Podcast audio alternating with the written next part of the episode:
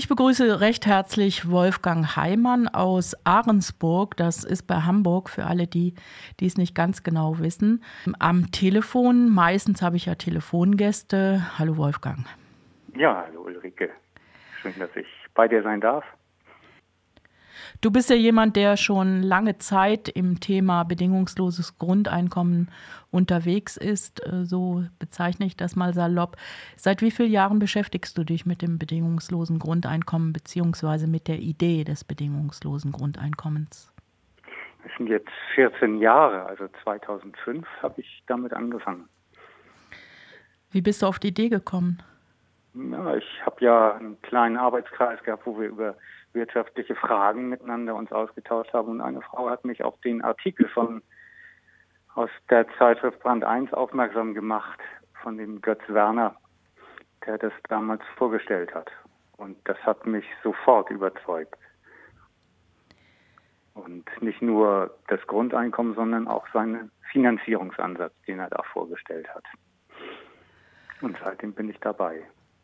Mm, was hat sich da für dich dann auch weiterentwickelt? Du bist ja auch in einem Hamburger Bündnis oder in einer Initiative aktiv. Äh, ja, wie bist du zu denen gestoßen? Ja, ich habe ja natürlich gesucht, wer, wer hat Interesse daran. Ich war bei Initiativen, ich war bei den Grünen, aber alle hatten irgendwie nur gähnend abgewunken.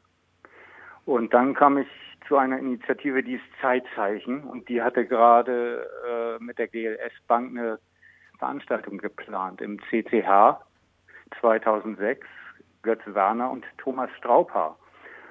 Und da war ich natürlich, knapp 2000 Zuschauer, Zuhörer waren da und es war sehr interessant. Und am Ende stand eben einer auf und sagte, wir sollten nicht auseinandergehen, ich würde eine Initiative gründen. Also derjenige sagte das und da habe ich mich natürlich sofort dazu gestellt und vier Monate später haben wir dann das Hamburger Netzwerk Grundeinkommen gegründet, mit dem wir dann ganz, ganz viele Veranstaltungen gemacht haben, uns getroffen haben, uns ausgetauscht haben und Referenten eingeladen haben. Das war ein richtig spannender Zeitraum bis ja, für mich so bis 2011, 2012. Für mich jetzt neu, dass äh, es tatsächlich eine gemeinschaftliche Veranstaltung gab. Werner und Traupa, ich komme gerade nicht auf seinen Vornamen. Genau, Thomas Strauper. Ich habe nämlich äh, nicht mit beiden, sondern mit Thomas Strauper auch schon ein Interview geführt. An Götz Werner bin ich noch nicht rangekommen, sozusagen. Das steht noch auf meiner Liste. Du bist ja jemand, der sich auch speziell mit der Finanzierung oder auch mit dem Thema Steuern auseinandersetzt. Du hast jetzt mit jemandem zusammen, mit Hartmut Keller, ein äh, Buch herausgebracht, Steuern, große Illusion, der Kampf um die Steuer, der Untertitel dieses Buches. Was ist für dich überhaupt eine Illusion, bevor wir ein bisschen einsteigen? Ja, eine Illusion ist für mich, wenn ich glaube, die Dinge sind so, wie ich mit ihnen umgehe und gar nicht genau hingucke, was ich da eigentlich tue. Mhm. Und dass ich, ich meine, ich bringe etwas auf den Weg und am Ende kommt etwas ganz anderes dabei raus und ich aber nicht weiß, wieso. Und ich mit den gleichen Instrumenten weitermache, weitermache und sich nichts zum Positiven ändert. Aus welchem Grund bist du der Ansicht, dass es ein bedingungsloses bedingungsloses Grundeinkommen geben sollte und dass die Zeit schon lange überfällig ist, dass es ein bedingungsloses Grundeinkommen zu geben hat. Ich habe viel mit Menschen gearbeitet, zu tun gehabt und kenne mich selber. Ich weiß, ich habe Ideen. Auch die Menschen, mit denen ich zu tun gehabt habe, haben Ideen, die wollen was umsetzen. Und oftmals brauchen wir heute Geld, weil wir haben so eine arbeitsteilige Gesellschaft. Ich muss meine Brötchen kaufen. Ich alles, das muss ich kaufen. Und damit ich die Sachen auf den Weg bringen kann, braucht jeder einfach eine Basis, damit er auch Zeit hat. Manchmal müssen solche Dinge auch reifen, müssen erstmal klarer werden. Und dafür braucht jeder eine Basis aus der Gesellschaft. Und Dafür ist das bedingungslose Grundeinkommen eigentlich, wie du schon sagst, total überfällig. Eigentlich hätten wir das 49, 1949 gleich mit einführen müssen, aber da hat noch keiner dran gedacht. Das gilt ja auch für hm, Österreich. Äh, diese Sendung wird ja auch in Österreich zunächst ausgestrahlt und dann erst in Deutschland. Ja, es sind ja ähnlich, es sind ja Parallelen auch in Österreich. Ähm, auch da äh, beginnt man mit verschiedenen Ansätzen, wie man äh, letzten Endes auch das bedingungslose Grundeinkommen in die Gesellschaft einführt, beziehungsweise äh, immer mehr auch, das zeigte das vor kurzem das Volksbegehren, das Peter Hofer aus Graz, ein einzelner Kämpfer sozusagen für das bedingungslose Grundeinkommen auf den Weg gebracht hatte, aber leider viel zu wenig Unterstützerunterschriften erreicht hat. Ähm, nun muss man auch sagen, ist in einer Woche und als einzelne Person auch sehr schwierig. Bei allem, was auch vielleicht schwierig war, es ist gut, dass das bedingungslose Grundeinkommen zumindest auch jetzt in Österreich in aller Munde ist.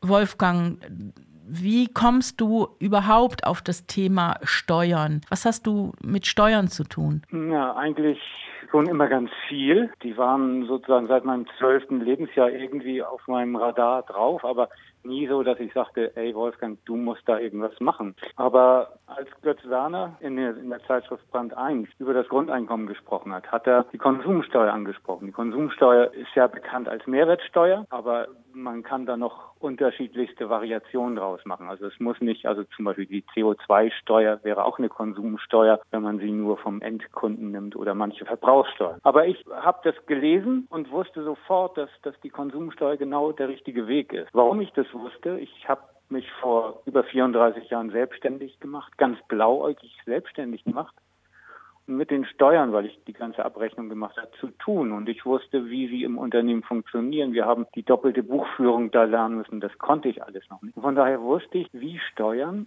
im Unternehmen ja eingebunden sind. Auch habe ich die Jahre darüber erleben können, wie, wie Steuerflucht stattfindet, wie Unternehmen oder ja, sich Geld aneignen können, was ihnen eigentlich nicht gehört aufgrund der Rationalisierung der Standortverlagerung. Das habe ich alles erlebt und als ich das gelesen habe von Götz Werner, war mir sofort klar, das ist der Schlüssel zum Grundeinkommen war, es wird ja sehr häufig bei der Konsumsteuer, äh, ja, Schrägstrich manchmal ja auch Mehrwertsteuer gesagt.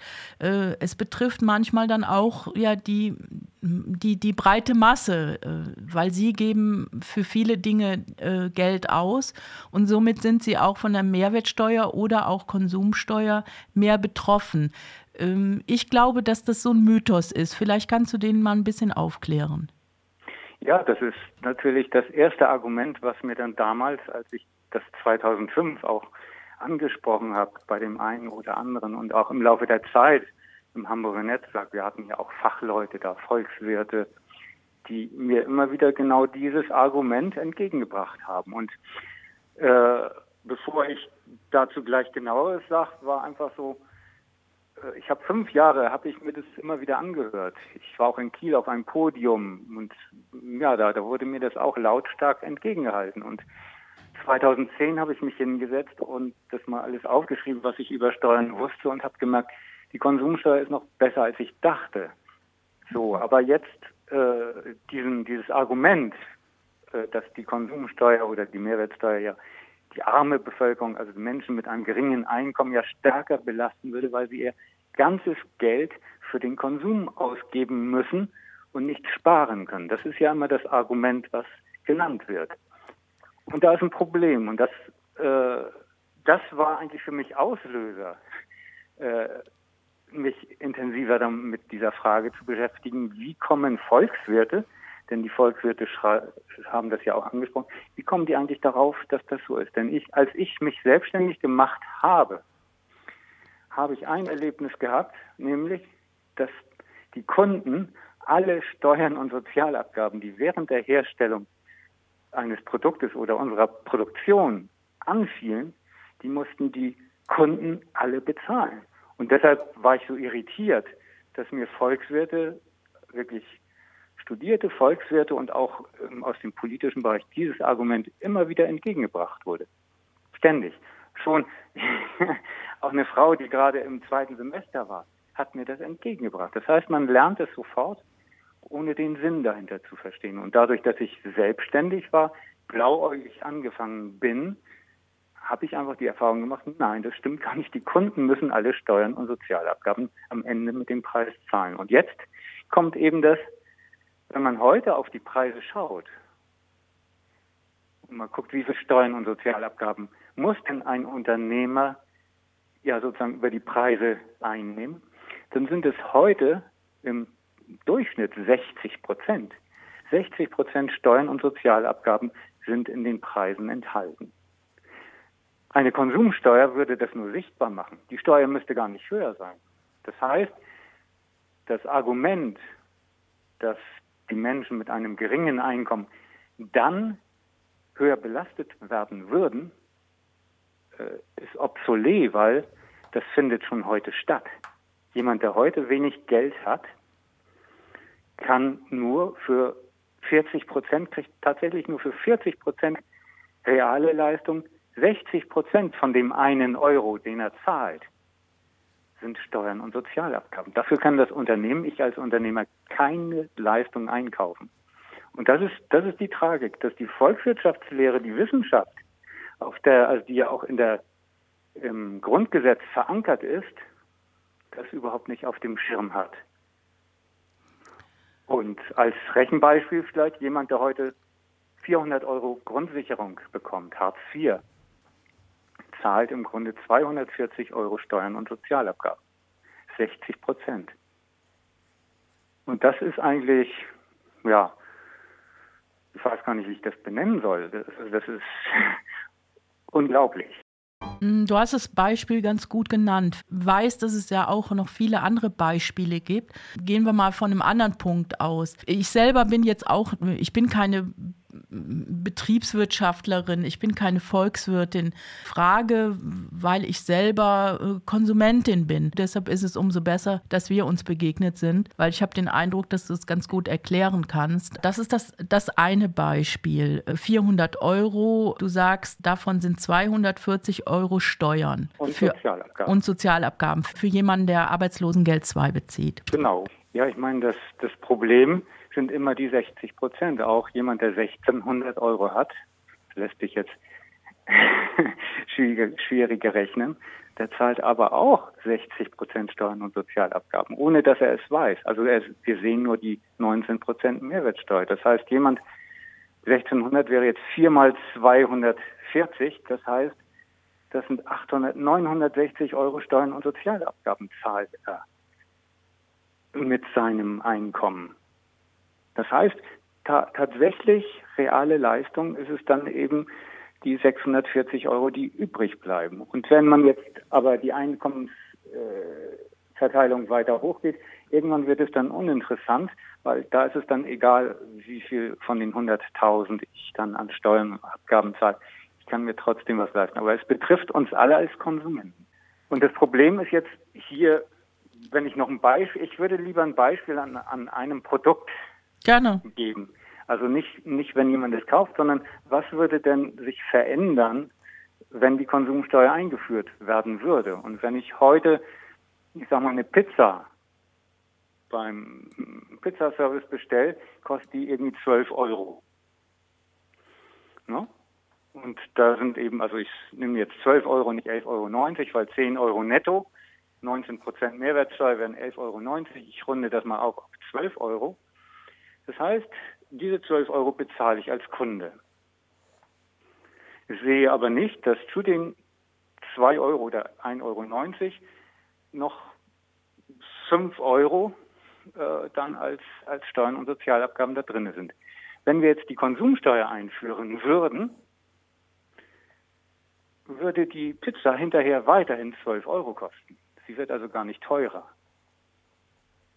Das heißt, aber wir sehen dann, dass sie eben 5 Euro netto kosten würde und dann eben die 50 oder 60 Prozent, die ja im Moment, also derzeit im Durchschnitt im Preis drinne sind, die werden sichtbar und dann sieht man, ah ja, ich zahle 50, 5 Euro, also ganz grob 5 Euro netto und 6 Euro gehen, nee, 12, 7 Euro gehen an den Staat.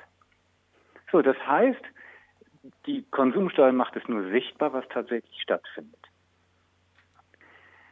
Und das, das hat also für den Endkunden keinerlei Auswirkung, wenn man das von dieser Seite betrachtet. Es wird weder teurer noch billiger, wenn man es so darstellt. Interessant wird es dann für Unternehmen auf der einen Seite und interessant ist es auch für die Seite der ganzen Steuervermeidung, der Steuerhinterziehung, der Renditeaneignung. Das, das ist dann das, was im Verborgenen, was der einzelne Konsument überhaupt gar nicht sieht, eigentlich dann die tatsächlichen, ich sag mal, die tatsächlichen Auswirkungen sind. Und deshalb ist immer das Problem, dass der Verbraucher überhaupt nicht weiß, was da abläuft, weil er es ja nicht sieht. Also was ich nicht weiß, macht mich nicht heiß. Und das kann man dann, deshalb habe ich in meinem Buch auch ein paar Bilder drinne stehen, damit man das auch bildlich nochmal sehen kann, weil einfach nur denken geht nicht. Wir können sie leider nicht zeigen. Genau, das ist das Problem. ja, aber, aber das äh, gilt es dann für dich nochmal ein bisschen zu erläutern. Ich äh, kenne ja. die Bilder, äh, vielleicht wirklich das ein oder andere nochmal so plastisch zu zeigen, dann äh, Je, je, mehr man das so erklärt äh, und dann nachher, wenn man das äh, dein Buch sich zu Gemüte führt, denkt man, aha, so meint er es. ja. ja, ich will es ja auch versuchen. Genau. Ich fange ja im Grunde damit an, dass wir uns überhaupt klar machen müssen, wenn wir Produkte kaufen im Laden, dann müssen die im Grunde schon bezahlt sein, sonst könnten sie nicht im Laden sein.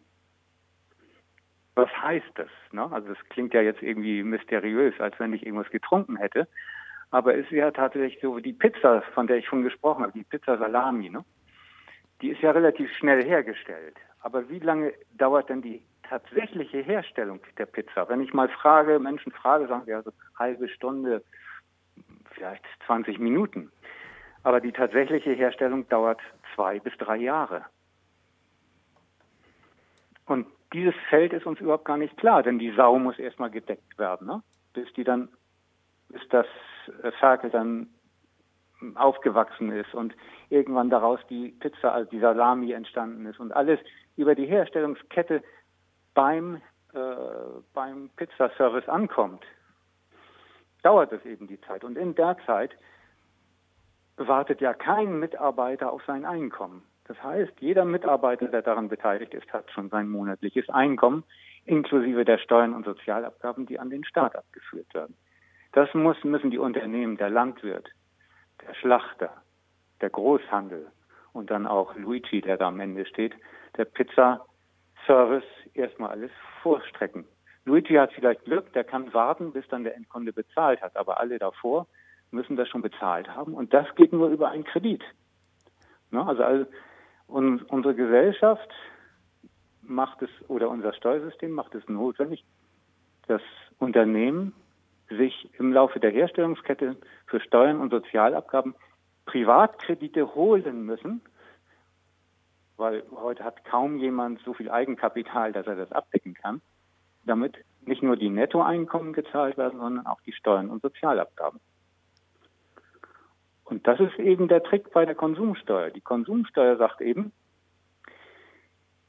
ihr als Unternehmen, ihr braucht euch nicht für die Steuern und Sozialabgaben verschulden, weil die Einkommenssteuer und die Sozialabgaben, die werden wir nicht mehr erheben bei der Konsumbesteuerung, sondern wir werden am Ende, wenn du das Produkt, wenn das Produkt tatsächlich beim Endkunden angekommen ist, der zahlt dann die Steuer, was er ja heute schon tut.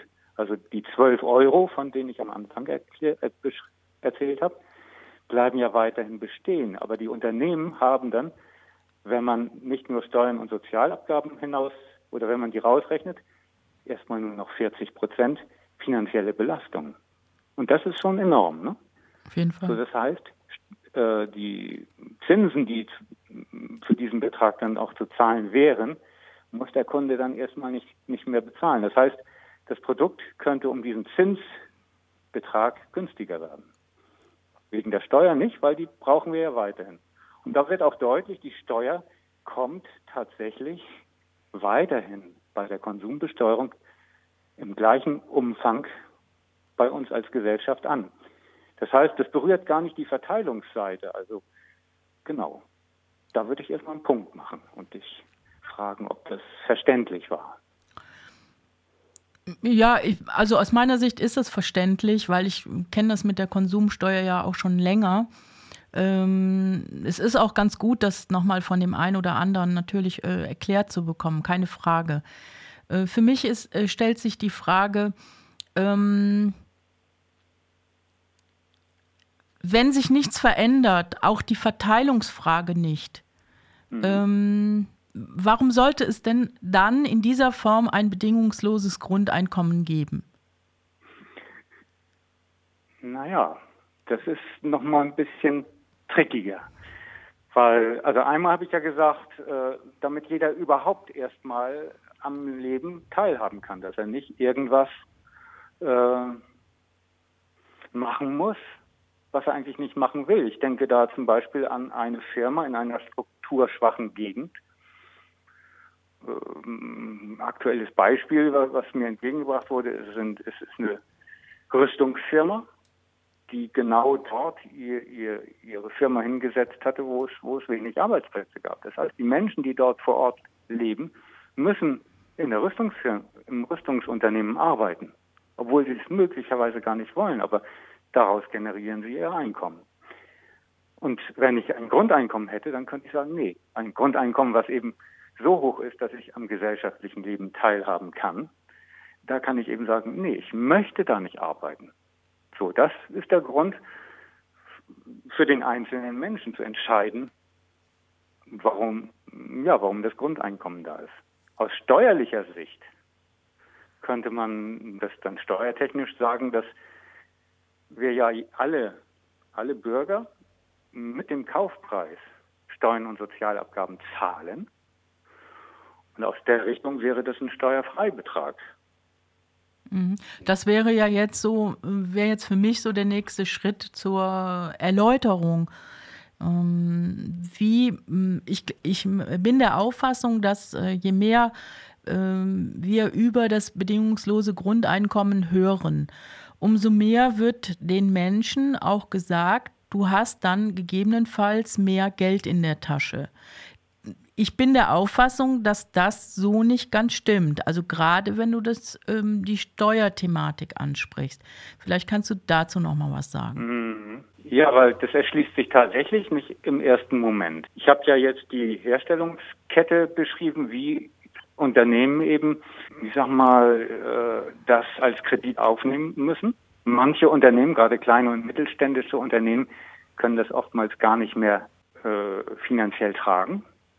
Ne? So, das ist ein Problem, müssen dann Investoren suchen oder Pleite machen, also ihren Betrieb schließen. Das ist die eine Seite.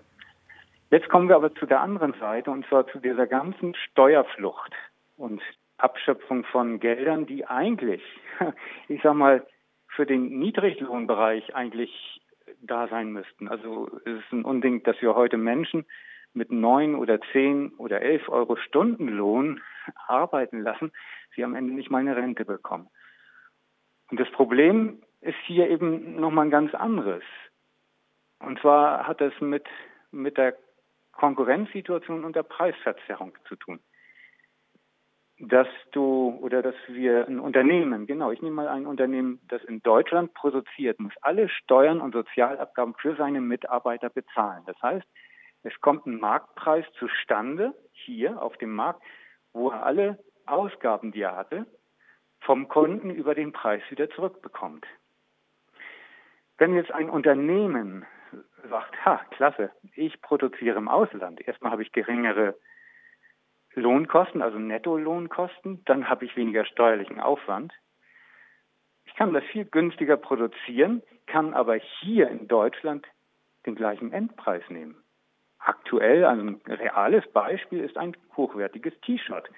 50 D-Mark damals noch zu D-Mark-Zeiten, waren vielleicht drei Euro Gewinn, vier Euro Gewinn für den. Der ist dann in die Türkei gegangen, hat dort produzieren lassen und hatte plötzlich, ja, 40 D-Mark Gewinn gegenüber einem Konkurrenten, der hier im Inland produzieren musste. Das heißt, wenn er dann das noch versteuern muss, dann okay, ist ja in Ordnung, versteuert er, aber ein Teil des Geldes ist auch das, was in den anderen Preisen als Lohnkosten drinne sind. Die kann er sich eben einstreichen und dadurch ist eben, sind eben diese Vermögen im Laufe der letzten 50 Jahre mit entstanden. Nicht, das ist nicht der einzige Grund, aber dass diese Preisunterschiede, die Konkurrenzsituation durch die, den Steueranteil in den inländischen Produkten im Verhältnis zu den im Ausland hergestellten Produkten einfach so hoch sind, dass Gewinnerwartung 30, 40, 50 Prozent äh, Vorsteuer bestehen. Und da, da ist, das ist eben der, der, der allerschwierigste Punkt, aber genau der Punkt, wo die Konsumsteuer eben sagt, nee, dieses Loch schließen wir, weil auch wir machen das im Grunde anders. Wir sagen nicht, wir müssen sehen, dass wir weltweit die Steuerharmonisierung durchkriegen, dass in jedem Land die richtigen Steuern erhoben werden, sondern wir sagen, nein, wir lassen auch unsere Unternehmen steuerfrei. Klingt jetzt merkwürdig, aber ich hatte ja gesagt, äh, die müssen dann keinen Kredit aufnehmen, am Ende kostet die Pizza weiterhin 12 Euro. Dann ist sozusagen dieses, dieser Unterschied zwischen den unterschiedlichen Unternehmen, entweder im Ausland oder im Inland, nicht mehr so groß. Die existenzielle Not, die persönliche Haftung für den Kredit, die der, die der Unternehmer aufnehmen muss, entfällt. So, das, da ist eigentlich der, der größte, der größte Goldklumpen verborgen. Und das, darüber weiß natürlich keiner was. Auch das ist eben das Problem der Volkswirtschaftslehre die ganz abstrakt auf Steuern und Abgaben schaut. Und da setzt eben die Konsumsteuer an, die sagt, nee, jetzt gehen die, sind sozusagen die Preise der Pizza aus, entweder wenn die Pizza tiefgekühlt aus der Türkei kommt oder hier hergestellt wird, die haben fast den gleichen Nettoendpreis, kommt die Konsumsteuer von 50, 60 Prozent drauf, dann oder Anteil dann da drauf und äh,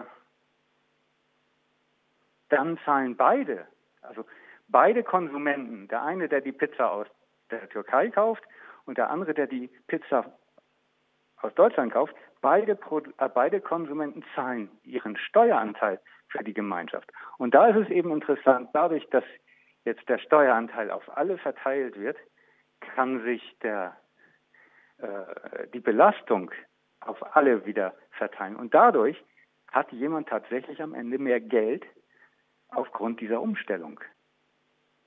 Aber das ist jetzt noch mal ein Tick abstrakter.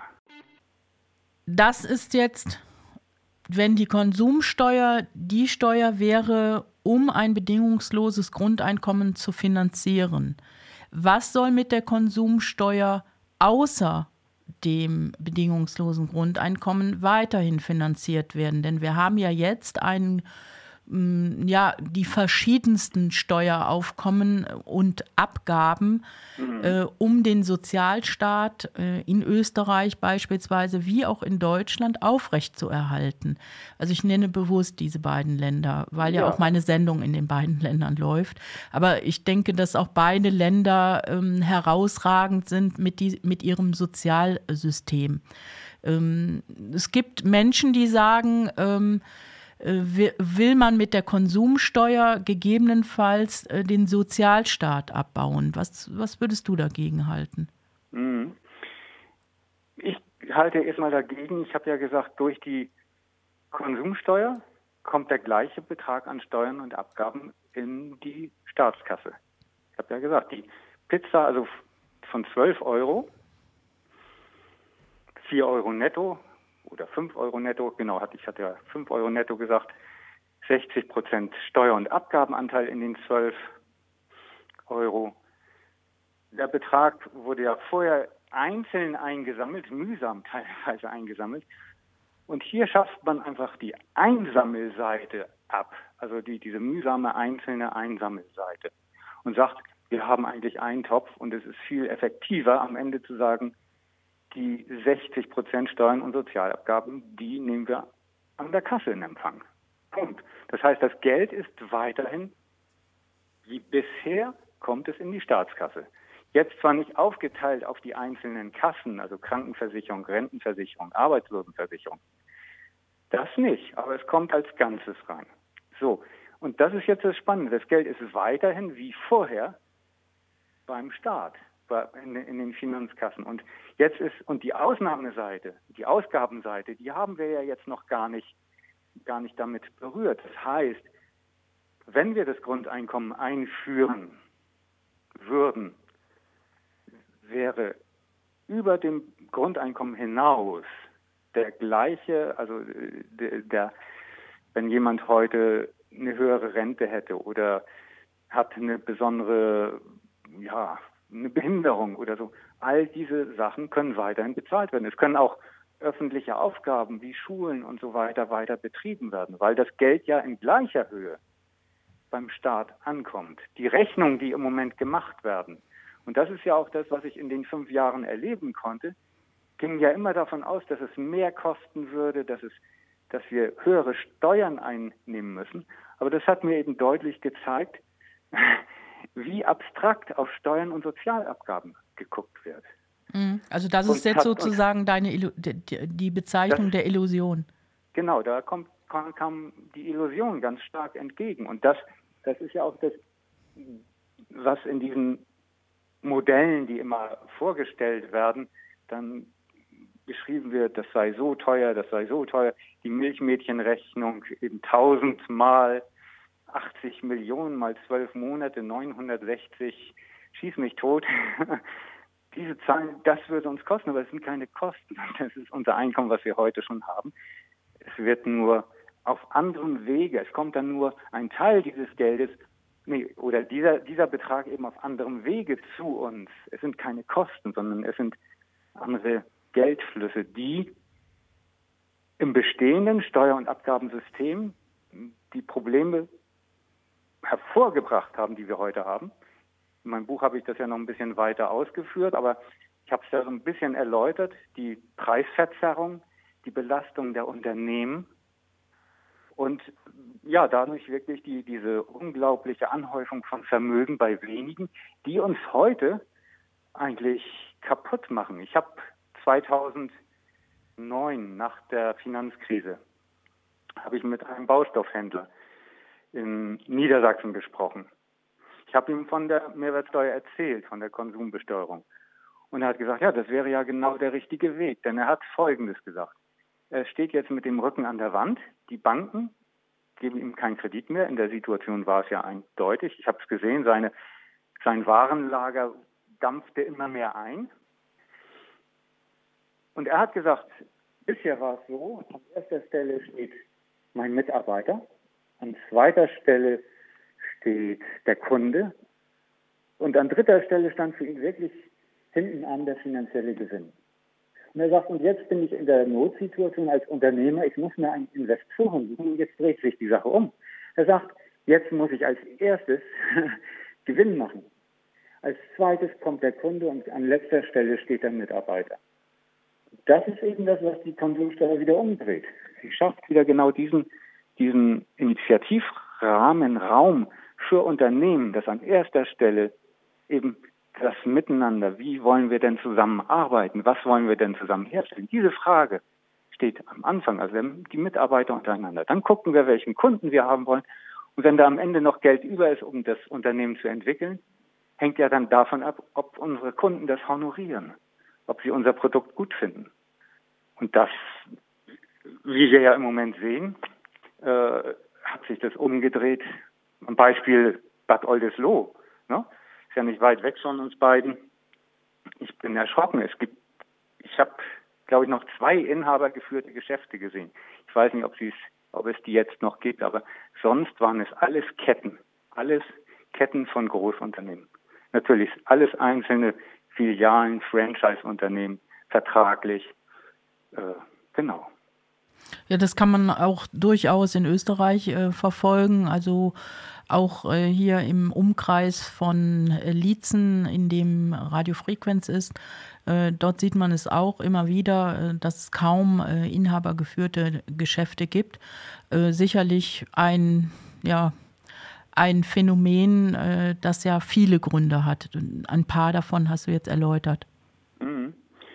Ja, ich könnte noch ein Beispiel hier direkt aus meiner Nachbarschaft beschreiben. Ein kleiner Spielzeugladen, Kinderspielzeugladen, unheimlich guter Service.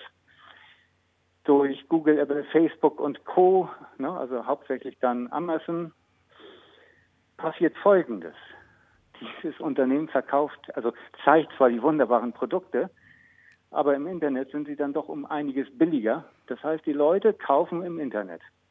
Das ist ja heute üblich, überall diese ganzen Plattformen.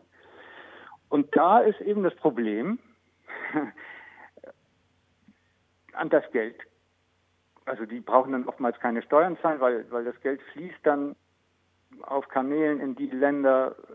Vielleicht hat sie hier noch eine Dependance, muss aber dann auch, äh, ja, ich sag mal, irgendwelche Gelder an die Mutterfirma zahlen. Und eine Konsumsteuer würde an dieser Stelle, oder nee, andersrum, die Politiker hat neulich gesagt, ja, aber wir kommen doch an die Plattform gar nicht ran. Ja, aber es ist doch irre. Wir haben die Grundlagen geschaffen. Wir haben die Märkte aufgebaut. Wir haben die Glasfaser oder Kupferkabel verlegt. Wir haben das Internet hier eingeführt. Wir haben doch die Plattform, auf der diese Plattform arbeiten, doch geschaffen. Das heißt, wir können doch sagen, nee, wir nehmen eine Plattform, Steuer da drauf und das ist eben die Konsumsteuer. Ist ja jetzt gerade auch in Frankreich im Gespräch gewesen oder auch in Deutschland drei Prozent auf die Umsätze. Das ist eine Konsumsteuer. Wir können die aber eben viel höher setzen, weil wir ja die ganzen Investitionen vorgeleistet haben. Wir haben Bildung und so weiter, alles vorgeleistet. Und das ist unsere Rendite, die wir dann mit der Konsumsteuer im Grunde auch abschöpfen. Also jeder Kunde, der bei so einem Unternehmen kauft, zahlt damit mit der Konsumsteuer eben auch den Steueranteil, weil durch alles, was wir als Gesellschaft auf dem, also vorbereitet haben, konnte der Kunde ja erst in die Lage versetzt werden, von dem Unternehmen ein Produkt zu erwerben. Dass der das nun viel günstiger macht als der andere, hat ja mit dem Kunden selber nichts zu tun.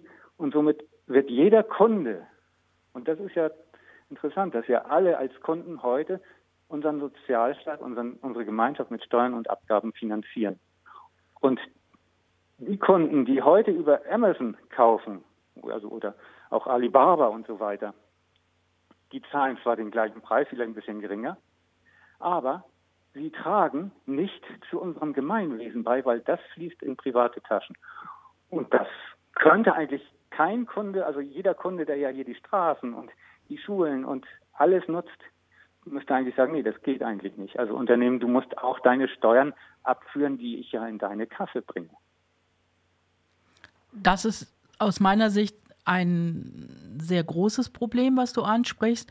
Und ähm, ob das durch eine Konsumsteuer auch tatsächlich zu klären ist, glaube ich, steht, bitte korrigier mich, auf einem anderen Blatt.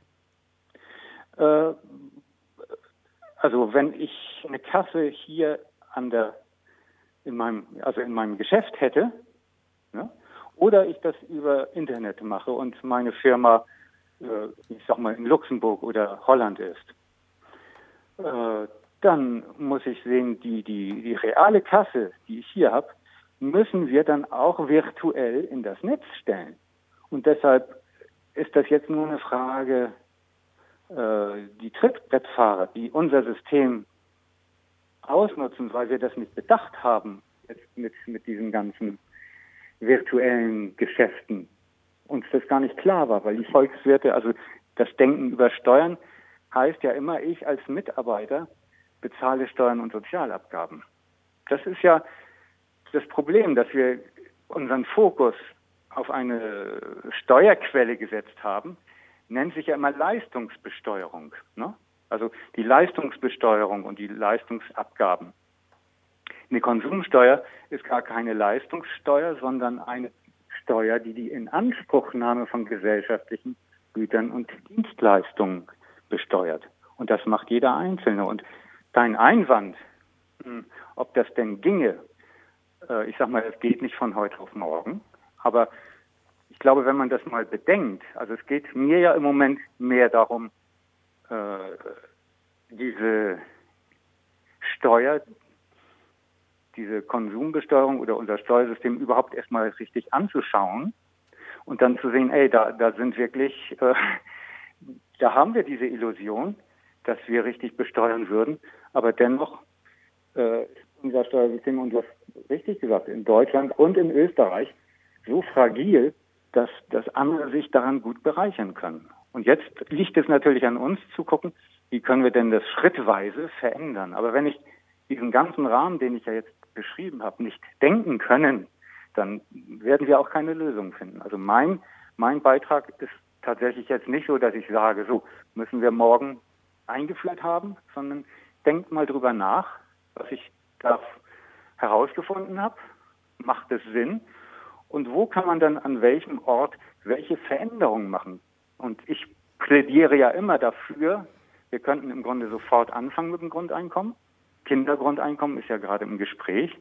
Und dann eben sehen, wie können wir denn die Besteuerung schrittweise aus dieser, ich sag mal, maroden Form in eine Zukunftsform überführen. Und das werden immer kleinere äh, Prozentsätze sein, die, die man von Jahr zu Jahr dann eben äh, in die Konsumbesteuerung überführt. Und wie ich das ja mit der Pizza vorhin beschrieben habe, die bleibt, die wird auf dieser, aufgrund der Umstellung, allein aufgrund der Umstellung, dauerhaft 12 Euro kosten. Dass sich nachher Veränderungen ergeben, die ich ja auch angedeutet habe, ist eine andere Geschichte, dass sie günstiger werden könnte. Ohne Frage. Aber das sind, das sind dann wirklich, äh, da braucht man dann tatsächlich reale Zahlen, da braucht man reale, ich sag mal, reale, wie soll ich sagen, äh, einen realen Fokus auf tatsächliche Ereignisse. Haben wir aber im Moment nicht. Aber ich glaube, wenn man das schrittweise verändern würde mit, mit der Perspektive, dann könnte man auch sehen, was passiert eigentlich durch Umstellung und kann das im nächsten Schritt korrigieren. Also auch da, also ich spreche im Grunde jetzt die Umstellung an, sie wäre relativ einfach möglich im bestehenden System, weil die Elemente haben wir alle schon. Wir müssen kein neues Geld einführen, wir müssen keine neue Steuer einführen, weil wir sie ja schon haben. Wir müssen sie nur noch, ich sagen, äh, überlegen, ist es sinnvoll, nur die Mehrwertsteuer zu machen mit ihrem Vorsteuerabzug oder können wir eine andere Form von Konsumsteuern auch finden. Aber das ist dann, das steht am Ende der, des, des Nachdenkens. Ne? Wolfgang, ich glaube, dass dein Buch auf jeden Fall oder euer Buch auf jeden Fall zu etwas mehr Klarheit beitragen wird. Ich finde, es ist so geschrieben, dass man äh, dazu nicht ähm, Betriebswirtschaft oder Volkswirtschaft studiert haben muss. Ich finde, es, äh, es ist nachvollziehbar zu lesen. Dinge, die ich gelesen habe, ich habe es noch nicht mhm. ausgelesen. Nichtsdestotrotz, ähm, ja, es ist ähm, ein wertvolles Buch in der ganzen Diskussion, ähm, in, mit, äh, inwiefern ein bedingungsloses Grundeinkommen den Menschen ähm, in Österreich, in Deutschland, ich sage immer europaweit, ist der nächste Schritt und äh, weltweit der übernächste Schritt, ähm, ja, ein gutes Leben bringen kann und letzten Endes auch äh, sich Gesellschaften gegebenenfalls sogar auch äh, total verändern werden. Ja, dann sind wir auch schon am Ende der Sendung angekommen, äh, lieber Wolfgang. Vielleicht nochmal abschließend eine kurze Frage, die ich all meinen Gästen stelle. Es gibt ab morgen das bedingungslose Grundeinkommen. Was verändert sich für dich? Also ich müsste nicht mehr diese Grundeinkommensarbeit machen, die, die mich total erfüllt. Ich könnte dann tatsächlich mehr mit den Menschen arbeiten, mit denen ich in meinem Hauptberuf eben auch arbeite. Das macht total viel Spaß, total lebendige Menschen. Und ich kann einfach ganz viele Sachen weiter auf den Weg bringen, die ich im Moment nicht machen kann. Ja, weil äh, weil ich gerade die andere Aufgabe habe, die ganz viel in Anspruch nimmt. Und dann habe ich einfach Raum für Neues. Und da bin ich gespannt, da ich immer gern Neues auf den Weg bringe, was es dann ist. Ne? Da, aber ich habe dann den Freiraum und kann das viel freier mit anderen machen. Wolfgang Heimann, ich bedanke mich und dass du dir Zeit genommen hast. Ja, ich danke auch für das Interesse.